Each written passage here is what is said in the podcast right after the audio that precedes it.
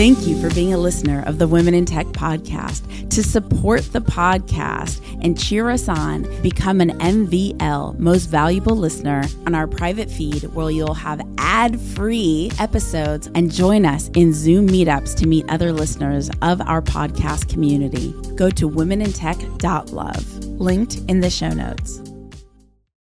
We were chatting about this a little bit before, which is just trusting in your own voice the most and letting that be the guiding thing. That has been the biggest source of kind of overcoming the doubt, I guess.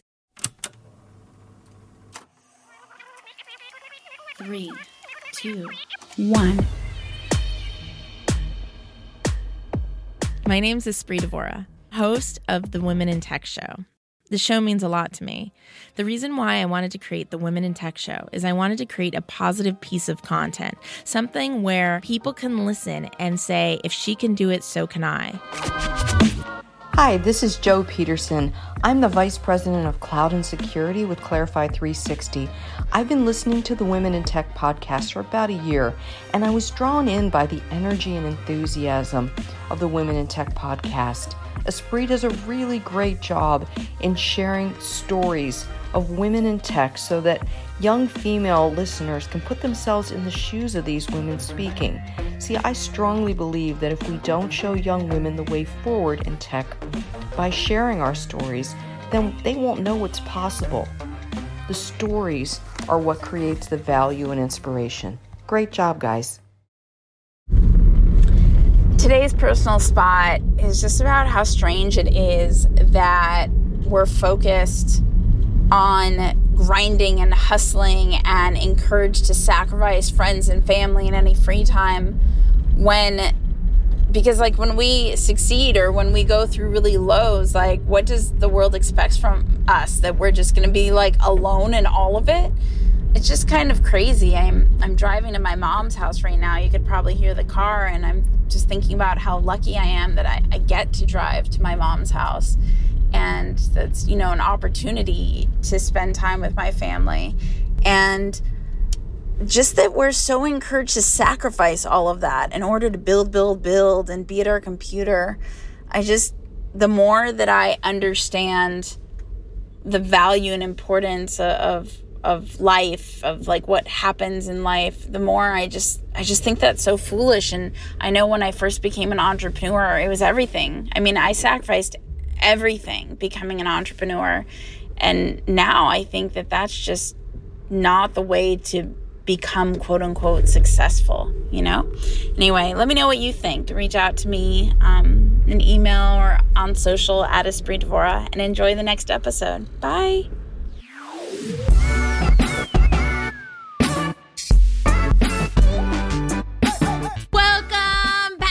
Women in Tech podcast, celebrating women in tech around the world. So excited for our next guest. Welcome to the show, Lauren, coming at us from the Bay Area today. Thank you for having me. I am so excited to be chatting with you. I'm so excited to. Okay, Lauren, the most basic question. So we have listeners around the world. They all think they have to move to the Bay Area to succeed. Do you is the only place to be successful in tech the Bay Area or is it possible to be successful in other places? It is possible. And I would say it's almost even easier potentially. I'm from Pittsburgh, Pennsylvania, so very different city than the Bay Area. And um, really, I, I think it's such a special city. So I definitely have a soft spot for all the cities, even the ones that are often overlooked. So I would say anywhere in the world that you are, you can do it. And I agree. I've traveled to over 100 countries interviewing women in tech. I do not think you need to move to Silicon Valley, to San Francisco, to San Jose, all these things in order to succeed in the tech industry. Just start building where you are, jump on Twitter. It seems like all of the tech community is on Twitter and start saying hello to random people by following hashtags. but that's just my little my little side note of the day. Lauren, I'm so excited to have you on the show because you are part of a company that is most legitimately changing my life. It's the most obscure, terrifying, wonderful insight into my body ever. Levels Health. So excited. Tell us a little bit about Levels. Yeah, no, I'm so happy to hear that it's it's changing your life and quite honestly it's changing mine as well. Levels helps you see how food affects your health at its core.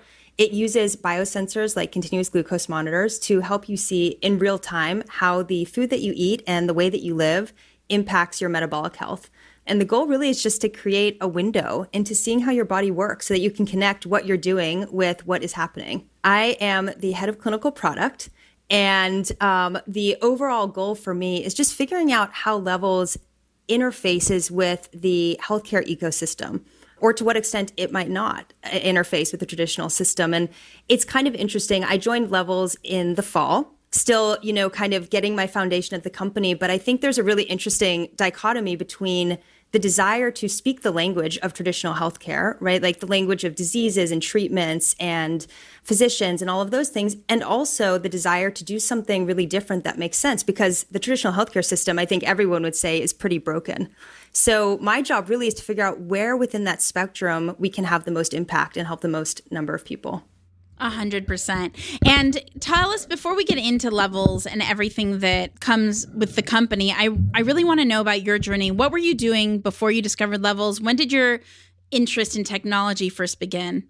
Yeah. So I'll start with the the second question. You know, I, I actually hadn't given that much thought to when my journey with technology started, but knowing that I was coming to chat with you, I, I gave it some thought and I actually think my first kind of magic moment, if you can call it that, with tech happened when I was about 12. I was very into math, very nerdy, nerdy. Well, let's not call it nerdy. A very curious kid. Um, Nerdy's fine. I'm a proud nerd. Nerdy, yeah, right. um, and I wanted to learn some things in math that weren't um, available at my school, and so I enrolled in what was called then a distance learning program. It was offered by Johns Hopkins, and it was basically the most, I guess, like rudimentary version of online learning. It was these animated online courses with modules and there were professors and if you wanted to talk to the professor you had to call them on the phone a, on a landline on a designated time. To do this it was the world of dial-up so you had to have a phone line that could be occupied for hours without anyone interrupting. And at my elementary school the only place to do this was in a little furnace room. Um, and so I would go in there with a super clunky, heavy laptop and unplug the landline in the furnace room and plug it into this thing and do the online learning course. And um, I just remember like sweating. It was so hot, but this whole other world was open to me of things to learn. And I would just, I was so amazed by it that I could that I could access knowledge really from from somewhere that was so distant from where I was in that little furnace room and I think that was the first moment for me that got me hooked on on the power of it. I think it's so funny when I first started podcasting, I'd sit in my in my car to get the best audio quality, like and not have the AC on on a hot 90 plus 90 degree plus day, just sweating profusely just to get the best audio. totally. No, it's like, yeah, you do you do whatever works to go from that experience when you were 12 years old into pursuing technology professionally, when did that transition start to happen? Yeah, it's definitely not been a super straightforward path. I actually started in finance, in private equity investing, and and that included technology companies, but I wouldn't say that it was as much into the core of tech as, as I am now. But from there, I actually went to medical school and was very involved with clinical medicine. Um, and so when I really entered tech, um, as I, I think kind of full on, was coming out of clinical medicine and really pursuing health tech. Um, and first doing so through co founding a startup of my own and then working for Verily and, and more recently joining Levels. Okay, a few things. One, I want to ask when you like what attracted you to levels but a question that is is interesting even before that is so many people are like how do i attract more amazing talent to work with my company and especially for women it's all in the job description so what did you see when you saw the opportunity at levels that made you think this is the culture i want to be a part of yeah. So actually, so I was introduced to levels by a med school classmate of mine who later became an investor in levels through A16Z. So I actually I was I was at Verily. I wasn't actively looking for a job, and he was like, you know, there's a role at levels that seems like it was basically written for you. Would you would you take a, a chat? And so I met Sam for coffee, and and to answer your question, I think in terms of what appealed to me at, at that point, it was really relatively simple, which was I was in a situation where I'd seen various parts of the healthcare system and felt that it was really, really broken and basically nothing made sense. And when I talked to Sam, essentially to me, the mission of the company was to do things that make sense. Um, and and that was such a, a, refreshing thing for me and so different. Um, I was immediately hooked. And then and then of course there were all these other aspects of the, the role itself and kind of how different the company was and how strong the team was. But um, but really it was just the simple thing of this is a group of people trying to make a difference by doing what makes sense versus what is typical. Let's walk through what levels is from a very kind of auditory visual place. So people really get it. So you have a patch that you put on your arm. It it looks a little bit like a needle, but I've been told it's not a needle. Full transparency that it, it still freaks me out, but not because it's freaky, just because I'm a scaredy cat. It 100%, like 100% does not hurt. and it's totally fine. So it's just me being a scaredy cat. And then it's also incredibly worth it because I feel like I transform into an android. and I can scan myself at any time to optimize my health from how my workouts are affecting me, how my moods are affecting me, how certain foods are affecting me. So, like, let's say maybe pizza doesn't affect me that much. It doesn't mean that it wouldn't affect my best friend because each one of our bodies is entirely different. And so we're told, like, oh, you can't eat that amount of carbs or you can't this and this and that. But like you don't really know what's right for your body unless you know your body. And so levels really makes it that we actually get to know our bodies. Like a friend of mine was telling me you know, we usually think sushi's pretty healthy. And he had sushi at one of the airports and it spiked his glucose level. I think it's glucose or insulin. Um, Lauren can correct me, but it, it, it spiked that thing for a couple days or like a day and a half after eating that, which was wild to me. And it really educated me that, man, I could eat something like the chocolate chip cookies I had for lunch today. and then potentially the chocolate chip cookies could affect me into tomorrow or maybe even the day after.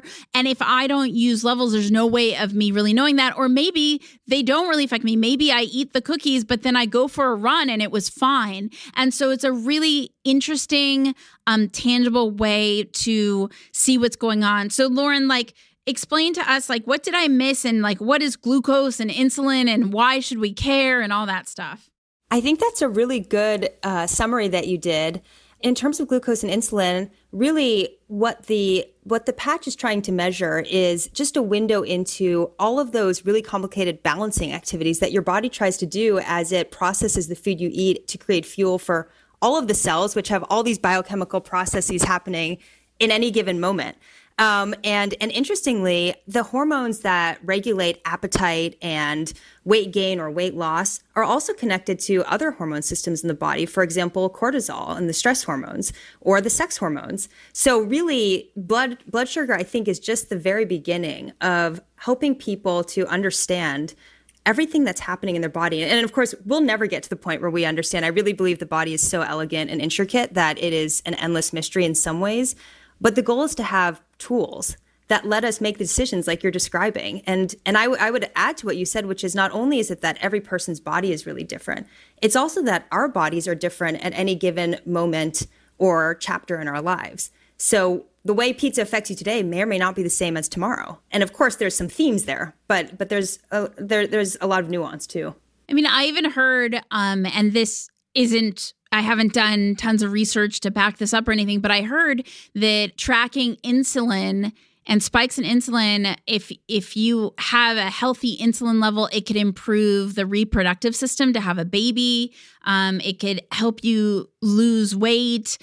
Uh, things that even if you exercise and eat well all the time and you're like why am i not losing weight? Potentially it's because your insulin is, is really spiked all the time and erratic and, and that's why can you clarify lauren? Because i am not I'm I'm zero percent expert. no, that's you're you're definitely describing it um, correctly. So basically, insulin is the messenger in the body that says to take blood sugar out of the blood and to put it into the muscles for use or to store it as fat for later. Um, and so it's really what's responsible for after you eat and your blood sugar has gone up, depending on what you eat. Um, insulin is what helps get that blood sugar back into that balanced range that the body likes. Um, what's difficult to know is basically you see what your blood sugar is, but how do you know how much insulin your body had to produce to get your blood sugar into that range? And unfortunately, tracking insulin isn't super viable at the moment. Um, there's ways to do it through blood testing, but there's not continuous tracking of insulin yet. Um, but you're exactly right that essentially that insulin regulation is connected to hormonal regulation for so many other things. And, and I think what you're referring to is polycystic ovarian syndrome um, as one of kind of a variety of metabolically driven conditions that are related to fertility and, and women's um, health and, and men's health too. But in the case of fertility, women's health, um, in this case for PCOS, and, and that getting better insulin control um, and, and in many cases lowering insulin into a much more optimal range will will really help to reverse a lot of that that metabolic challenge that the body's been undergoing. I'm so glad you used that word metabolic because it's something that was kind of ab- abstract to me when I heard the word metabolic. Uh, you know, around the, the internet streets, I would think it means metabolism. And then you hear things for years that it's like speed up your metabolism, uh, slow down your metabolism, this and this and that. Metabolic health is so much more than just this generic thing of like, as you age, your metabolism slows down. It felt like just a very flat, one statement, fly by night kind of, you know, metabolism. Uh, can you tell us what what is metabolic health and why should we care and what do we do with that? Yeah, so metabolic health is really just thinking about all those bio- biochemical processes that I was describing and really trying to make them as efficient and um, with as least work as possible for the body. And so it's really just about how efficiently and easily is your body able to convert the food that you eat into energy?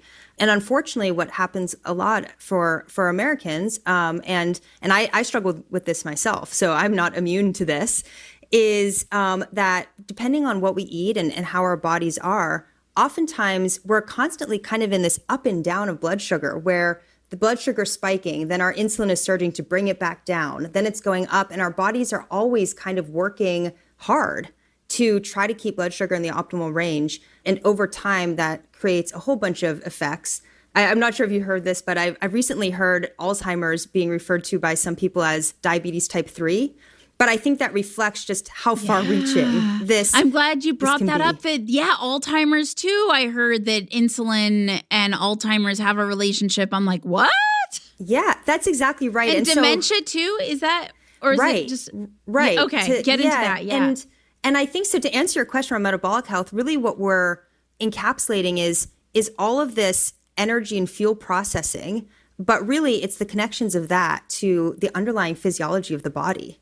Right? It's like the core energy system of the body. It's linked, in my opinion, it's linked to everything really that that is happening in our body. So I don't know if that answers the question more clearly, but um, it certainly expands on it from just do you have a fast metabolism or a slow metabolism?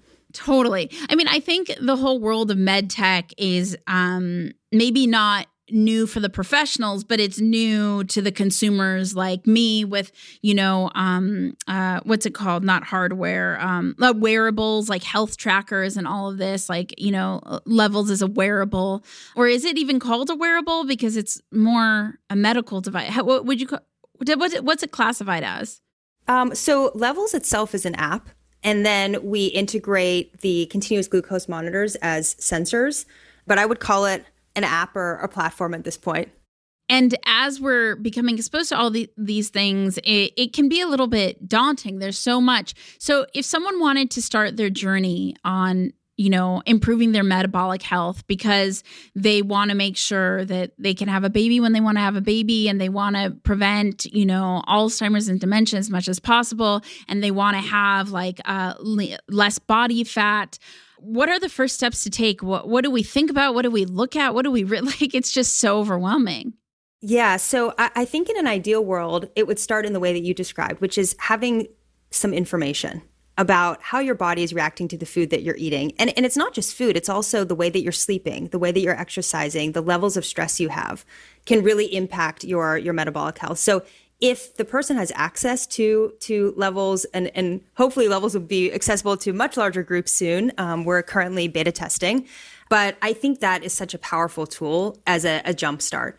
That said there you can start without it also. Um, and i think that there's some a few kind of low hanging fruit simple things that people can do. So for example and we were chatting about this a little bit earlier but being conscious of moving your body after you eat um, that alone has such a massive effect on blood sugar and levels the levels team actually did an experiment on this with drinking coke and either moving or not moving after they drank it. And simply going for a walk after you drink that has a really significant effect on the impact on your body. So that's something easy you can do without a sensor. You don't need a sensor to know that it's going to help. Likewise you know being conscious of the amount of sugar in the things that you're eating. It seems so straightforward but it is amazing how hidden sugar is in so 100%. much of our food right? It's it's incredible. 100% especially in America. Um, are there a few other examples of findings that you've discovered um, through levels data that you're able to share of like the walking after? Are there any kind of actionable things that we could apply in our day to day life that that will improve our our insulin processing? Yeah, so I think one of them is sleeping well. Um, I don't think there's any question yes. at this point, right? That, I just started yeah. prioritizing sleep. No more of this, like, I'll sleep when I'm dead, four hour hustler nonsense. I want my eight hours. And it's so hard when it's been years. I need to train my body to sleep that long. But it, it yes. Yes. Yeah, no, I, I empathize with that. I, I'm coming off of all different kinds of roles and careers where sleep is not valued. And um, I can see, you know, in my own continuous glucose data that when I don't sleep well, even if I eat really well the next day, my blood sugar will be a little bit out of control. And um, and I should say the reason I came to Levels was because I wanted the product for myself. So in many ways, like I don't want to be on the wait list. yeah, that no, that's exactly right. When I was introduced to Sam, I realized that I had signed up for their wait list nine months before. And so, as part of that intro conversation, I said, you know, Sam, I'd really like to get off the wait list and and, and have this product. And he he made that happen. But really, I'm I'm so thrilled to be at Levels because I'm really every day building a product that I want and that I want everyone that I love to have. Yeah, I I mean I love levels. Like I I love it. I'm not the kind of person who wants to cut off an arm and and become a robot when they make better arms, but I am the person who loves tracking my organic body and just seeing what I'm capable of and and how to live a more full life and and I really really appreciate um, that I've been introduced to the levels technology, especially as novice as I am and not understanding anything about metabolic health or insulin or any of this stuff and I love how accessible levels um, makes that information. Lauren, I want to get back into your journey being in tech. What does your day to day look like uh, working at Levels? Levels has a very progressive and experimental culture. So we are completely remote and completely asynchronous. So that means that in any given week, I have maybe half an hour to an hour of meetings scheduled. Um, sometimes some are added, but it is really a culture of no meetings, which I think is amazing. And as a result, we've learned to use many other tools to communicate with each other and to make efficient kind of operational decisions and and just progress forward. So my typical day really is basically around how I work best. So, for example, I usually block off a few hours in the morning when I'm most awake and kind of alert and ready to to work to just think and do the deep work that that I really haven't had the opportunity to do in that protected way for years. That's amazing. And then the other part of my job that I love is I just I get to learn from really incredible people at the company and external to the company who are helping us work towards this very big mission of solving the metabolic health crisis, but really on the day to day saying, okay, but really, how do we get, like you said, how do we help people take that first step? Right? Like it's not about us becoming bionic people who do everything right. It's like, what is the one thing, for example, I got my parents on it, like, what is the one thing that they can do to really move the needle without having to completely redo their entire lives? I want to get into your parents on it too because I'm curious. But before then, you brought up two things. You said that the the mentorship culture at levels was something that that you really appreciated, and you also talked about being an async culture, um, and so not speaking in real time. Can you tell us a little bit about how you all do that? Like, do you just create Loom videos, or what's that look like for other other listeners who maybe want to incorporate that into their company? And then, how in an async culture are you even able able to learn from one another if you're not meeting in real time? These are really interesting questions and and honestly a lot of the reason I love levels in our culture is because we're experimenting still. we're constantly trying new ways of doing this to see what works best. You are correct. We do send, and make and send a lot of looms. We also we use threads um, to have asynchronous conversations. We are very communicative with each other, but in a much more maybe this is biased, but I think of it as a much more deliberate way. So we don't find ourselves in meetings where we're just brainstorming. Essentially, like if in the rare case that we do have meetings, it's to make a decision in general, and it's just with the decision makers. To answer your second question about how we learn from each other, I think there's something about being asynchronous and, for example, using long form memos or threads to convey thoughts, that there's just a level of thoughtfulness in the way that people communicate their ideas. And so, for me at least, I'm really able, I think, to better understand the nuance in their thinking. And especially if it's in a function that is really different from my area of expertise, I'm much better able to learn from it almost like you would from a book which sounds kind of strange. And it's all there for everyone to read. We're a very, very transparent company. So whether it's a memo written by someone in leadership or a memo written by someone more junior, it's all there and it's accessible for everyone to learn from. I mean, when you say threads and that they're like books, is that just Slack threads or where do you write these threads if you're allowed to share? It's actually a company called Threads. And oh, wow. Yeah. yeah I had no idea. I'm going to be Googling them later yeah, it's it's a new tool for me also that I've learned to use since joining the company. But it's really um, interesting, and we actually work closely with their team as well in terms of providing feedback for how we're using it and features that we'd like. Is it just, do you happen to know, is it just threads.com or threads.co or .io or dot, I believe it's threads.com. Is it? It's threads.com. Okay, I'm going to check that out later. That's so cool. It's a I great tool. It's a great tool it's funny you talked about you could read it like reading books and time and time again um, it's funny in this digital age as we move further away from reading books if you ask most successful people the one thing that they say made them a success is reading as many books as possible. So it just yeah. And and i know that your team is so efficient and progressive and meets a lot of milestones faster than other other startups. And i wonder if you know r- operating the company in this way um, contributes to the efficiency and the milestones that you're able to reach um, in that way. That's the hope. And like i said we're always trying new things. So if something isn't working it's likely we'll probably fix it or, or not let's not call it fix it. We'll change it. We'll try something else. And maybe that new change will be better. So that's that's the culture. You talked about your parents. So just for like a heartbeat so, what did your parents do with this new data? Were they like, "What are you getting me into?" Like, what was that like? It's interesting. I should probably start by saying they're both professors, so they're they're very academic in their orientation. It, initially, I think it was a little bit, they weren't really sure what they were looking at when their blood sugar data first came up. And we had a lot of, this was over the holidays, and this is actually the first time our family was together in, in two years. So there was a lot going on. So I was there helping them. And we had a lot of conversations about metabolic health and what the various things mean. But in the end, they actually learned really quickly that the goal was to keep their blood sugar in a certain range and that there were foods that would help them do that. And it was amazing to see how quickly they adapted. They're now in a phase when they are experimenting, I think is what they're calling it, where they're trying to reincorporate some of the foods that they love or working on substitutes. So it's been fun to see them go through the, the process. Do you happen to know, either for yourself or your parents, one of the bad foods that turned out not to hit their system so bad? Like it wasn't as bad as they thought it was? That's difficult because in general the foods that you think are bad end up being bad. I oh, like say, which one? Well, so anything with a lot of sugar in it is going oh, to be bad, sugar, yeah. right? Like, uh, for example, my mom recently experimented with half of a French pastry, and it was just half, and she was like, it was very small, and it was almond, and and it shot her way up. I hope she doesn't mind me sharing that. Um, but you know, I, I will say there's a lot of variation between people. So, for example, my dad loves fruit. He also happens to be six four and is super fit. And it ends up he can eat half a banana and it's fine. I couldn't do that myself. So really, way, even I, half a ba- banana spikes you. Definitely for me, yes, yeah. Unfortunately, I have a very low uh, tolerance for carbs of any kind, so I I'll spike on almost anything that has that has significant carb content.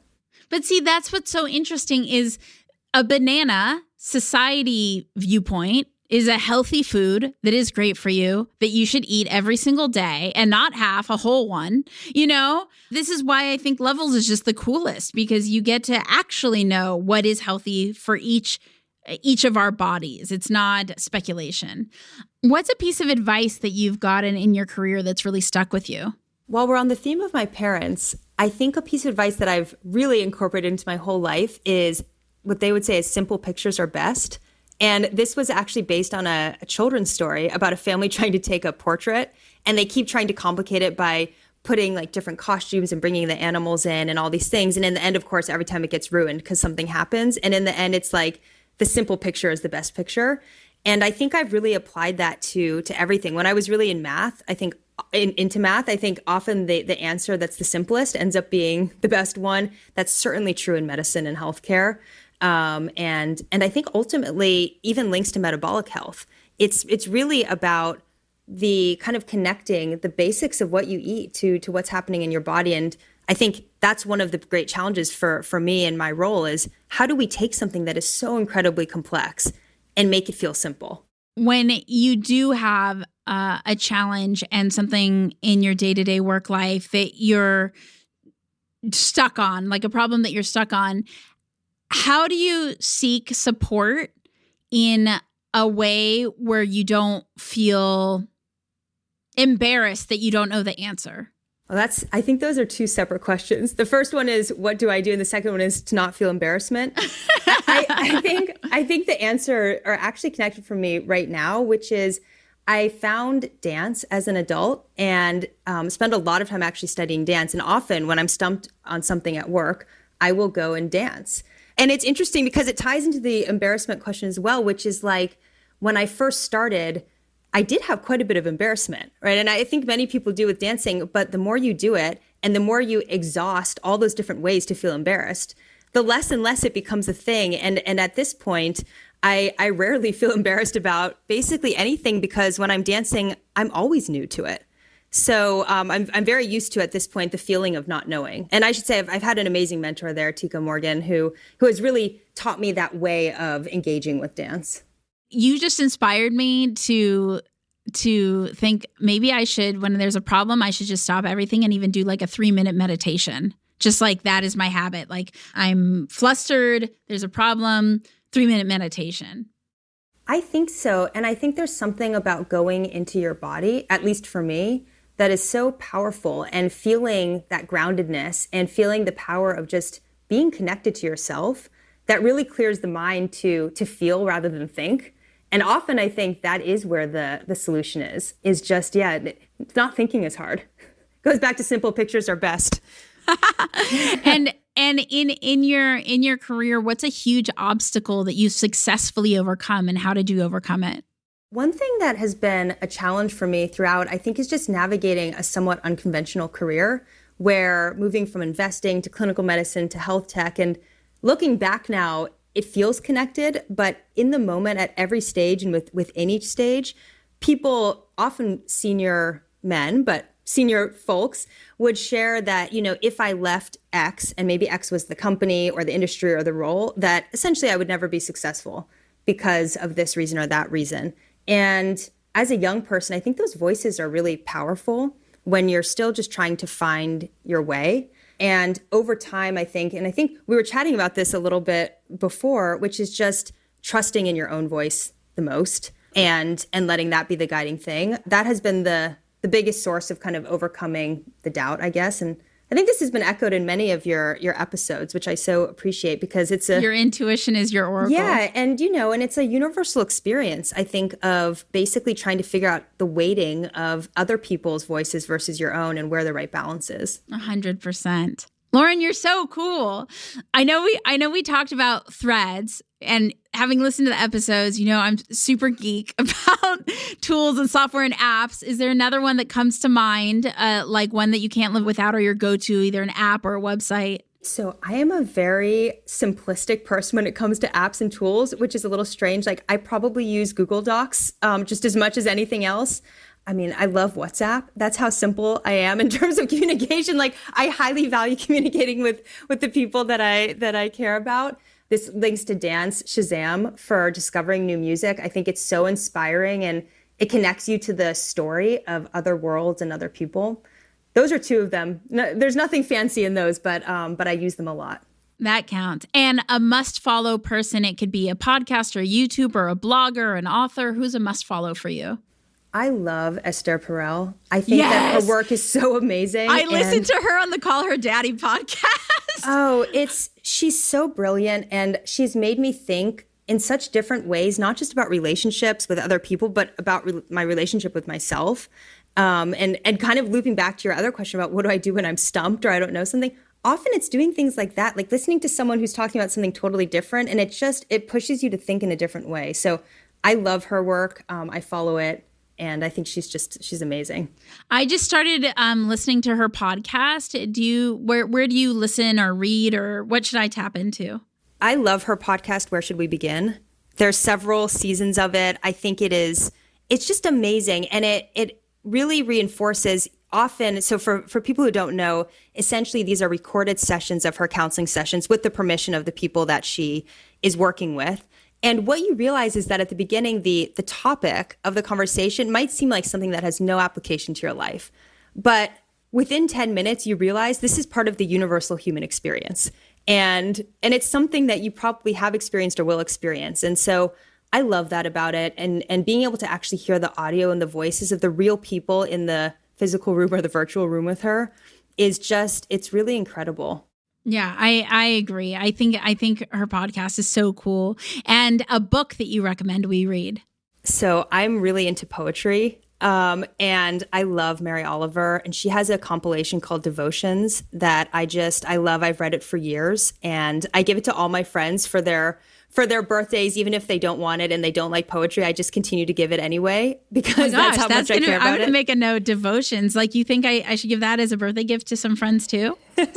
Read it yourself first, and okay. you know before you before you go out on a limb on my recommendation. But I think her work is going back to kind of simple, simple being powerful. She just she has a way of connecting the most universal human experiences with words, and I think it can speak to to anyone but I'm very biased, so take that for for what it is. Where can people connect with you? You can find Levels on Instagram and Twitter at Levels, and that is that is really the best way. I myself am not super active on social media, so oh, it means um, you live a happy, fulfilled life. I do. I live a life with uh, with more more mental quiet maybe than the other route. It's it's honestly not even for that altruistic reason. It's it's really just I have trouble juggling it with everything, so I just uh, it hasn't made it in. Let's talk about that. I think that's an important thing to talk about. Almost not having social media. How much social media do you have? And what is your participation in social media? And so, two questions. And then the third question is so many people fear that if I'm not on social, I'm not relevant. I won't be able to have a job. I won't be hired. So, what's your social media look like? What is your involvement in social? And do you need social media to have business opportunities? The last question is a difficult question because I'm operating on not having it. So I'm not sure what would happen if I did have it. I have a pretty limited social media engagement or presence. I have an Instagram. I think I have two posts on it. Um, I'm not saying this is the ideal thing that people should follow. This is just uh, my personal it's just what's what's happened over time. I think that social can be really a powerful connector for people. I have friends who use it to really reflect who they are and I think they do so in a really beautiful way and they share that with the world around them and I think that's an amazing thing. Like they're contributing to the overall intelligence and beauty and creativity of the world. So I I admire them for that. I think in terms of being successful in the business world, part of it is just what context you're working within. I think as as you were saying at the beginning, if you're in a setting where you're not as connected in the physical world to people, I think it can be amazing. I mean, you can connect with people all over the world. Um, I should probably do more of it. So this will be inspiration. But I do think it's possible to to not. And the the great thing about not doing it is you have more time or i'll speak for myself. I believe i have more time. I'm not sure that that's true. I haven't i haven't that's the null hypothesis. It is true and i do not want to inspire you to be on social. Please stay off social. Trust me it's a better life. I'll, I'll take your word on that and and at, at this point I, I, I don't have a social skill set so i would have to to build that which would probably take even more time. So it one day. I don't know if you know, but I've been off social media for two months. So I just returned to social media yesterday. So I have very clear understanding of what life is like without social media and what life is like with. Now, I wasn't like off 100%, but I was off 99.9%. I maybe responded to like a, a, couple a couple messages. Like it was close to nothing and it was proactively not posting and I mean, I could get into a whole thing about the psychology of my experience, but I, from my experience, your life is better overall without social media. Well, I appreciate that. And I, I think the experiment you did is so interesting. And I've done a similar but different experiment where sometimes I just turn off my phone, which is even more extreme, I guess, considering I also don't have social media. So then I'm really just off the grid. And I love doing that.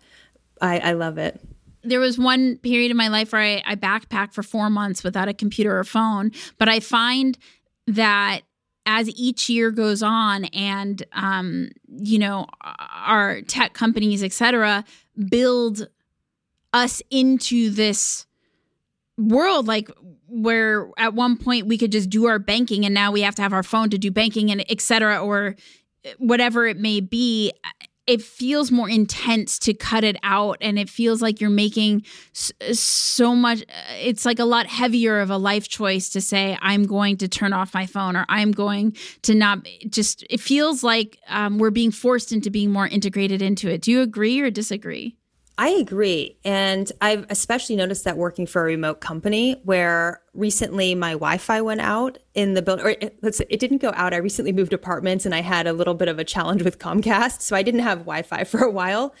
And it was amazing how little I could do and how ungrounded I felt in that and disoriented. And it really made me realize just how dependent I am on it. And not just that, but that it's really connected to my work, my personal life, almost everything. The only things really that I was able to do that are part of my normal routine that I could still do were to move my body. I went out Which and I so went for important. a walk. It, yeah. it is. So maybe that's the lesson here is, is move. right, exactly. Move, move, and move in as many ways as possible. Definitely.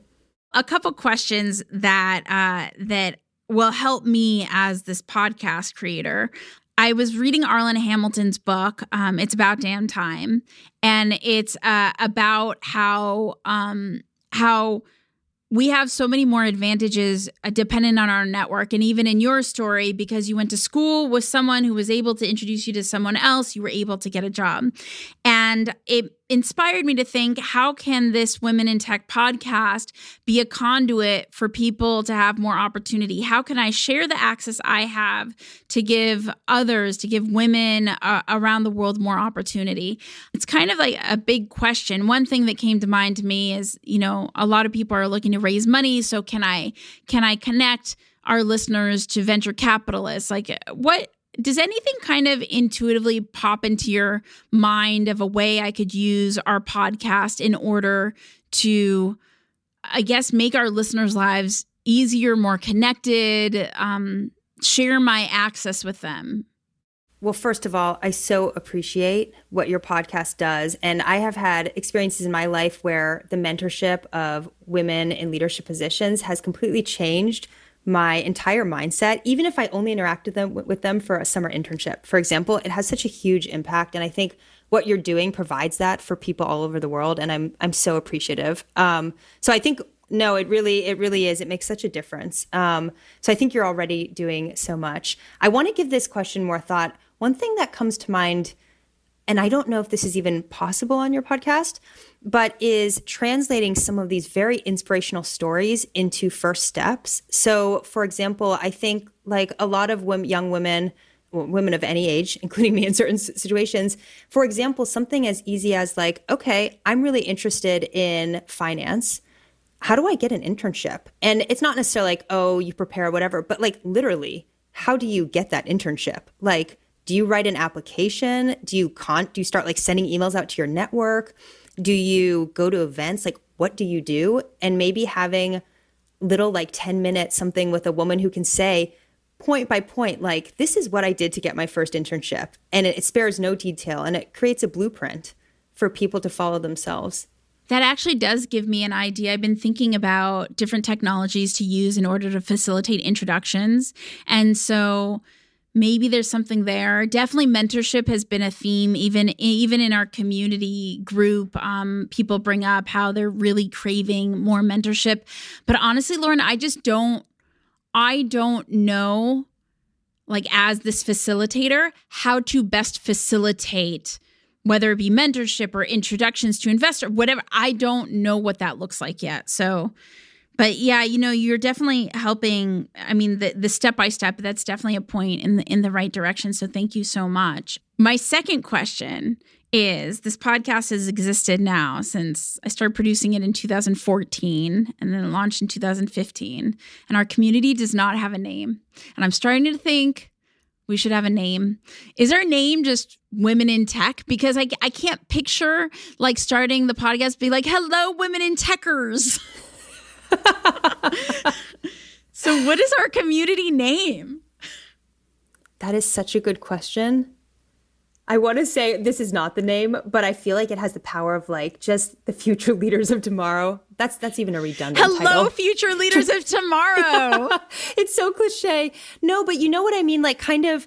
I, what I love about what you do is that it inspires women to go out and lead in their lives, separate from having to be identified as doing so as a woman, right? It's like basically saying you can do anything. And and being female or identified as female or and I, I know you have male listeners too but that's that's an extra powerful thing. And you can use it and you can work with it but also you're just amazing in and of yourself and anything is possible. So i, I wonder if there's you know like if there's a name for the community that just reflects that that expansiveness of what you're doing. On our team call today i was joking but now i wonder if it's not a bad idea. So you got to call me out lauren if this is really just silly. I was joking on our team call this morning. I was like what if it was hello fire starters? And i was like what is even a fire starter? I think that's super cheese. I i love that line of thinking though. It might not be quite right but, but but no i love it. I really do it. And maybe for a while you just use different names every time and eventually one will stick. Like one right? will come out spontaneously that just feels right Right. And you'll know. Oh my gosh. Thank you so much, Lauren, for hanging out with the Women in Tech podcast. To connect and collaborate with more extraordinary women in tech around the world, remember to visit our community at womenintechvip.com, womenintechvip.com. Say hello on social at Women in Tech Show on Twitter, on Instagram, on Facebook. I will see you all. Talk to you soon on the next episode. Bye. Bye. Thank you so much. Hi, this is Lauren Kelly Chu. I am head of clinical product at Levels. Levels helps you see how food affects your health. I am based in Oakland, California, and you're listening to Women in Tech. The Women in Tech podcast is hosted and produced by me, Espree Devora, with help from Janice Geronimo, edited by Corey Jennings, production and voiceover by Adam Carroll, and music from Jay Huffman Live and Epidemic Sound. The Women in Tech podcast is a We Are Tech.fm production. Thank you for being a listener of the Women in Tech podcast. To support the podcast and cheer us on, become an MVL most valuable listener, go to womenintech.love, linked in the show notes.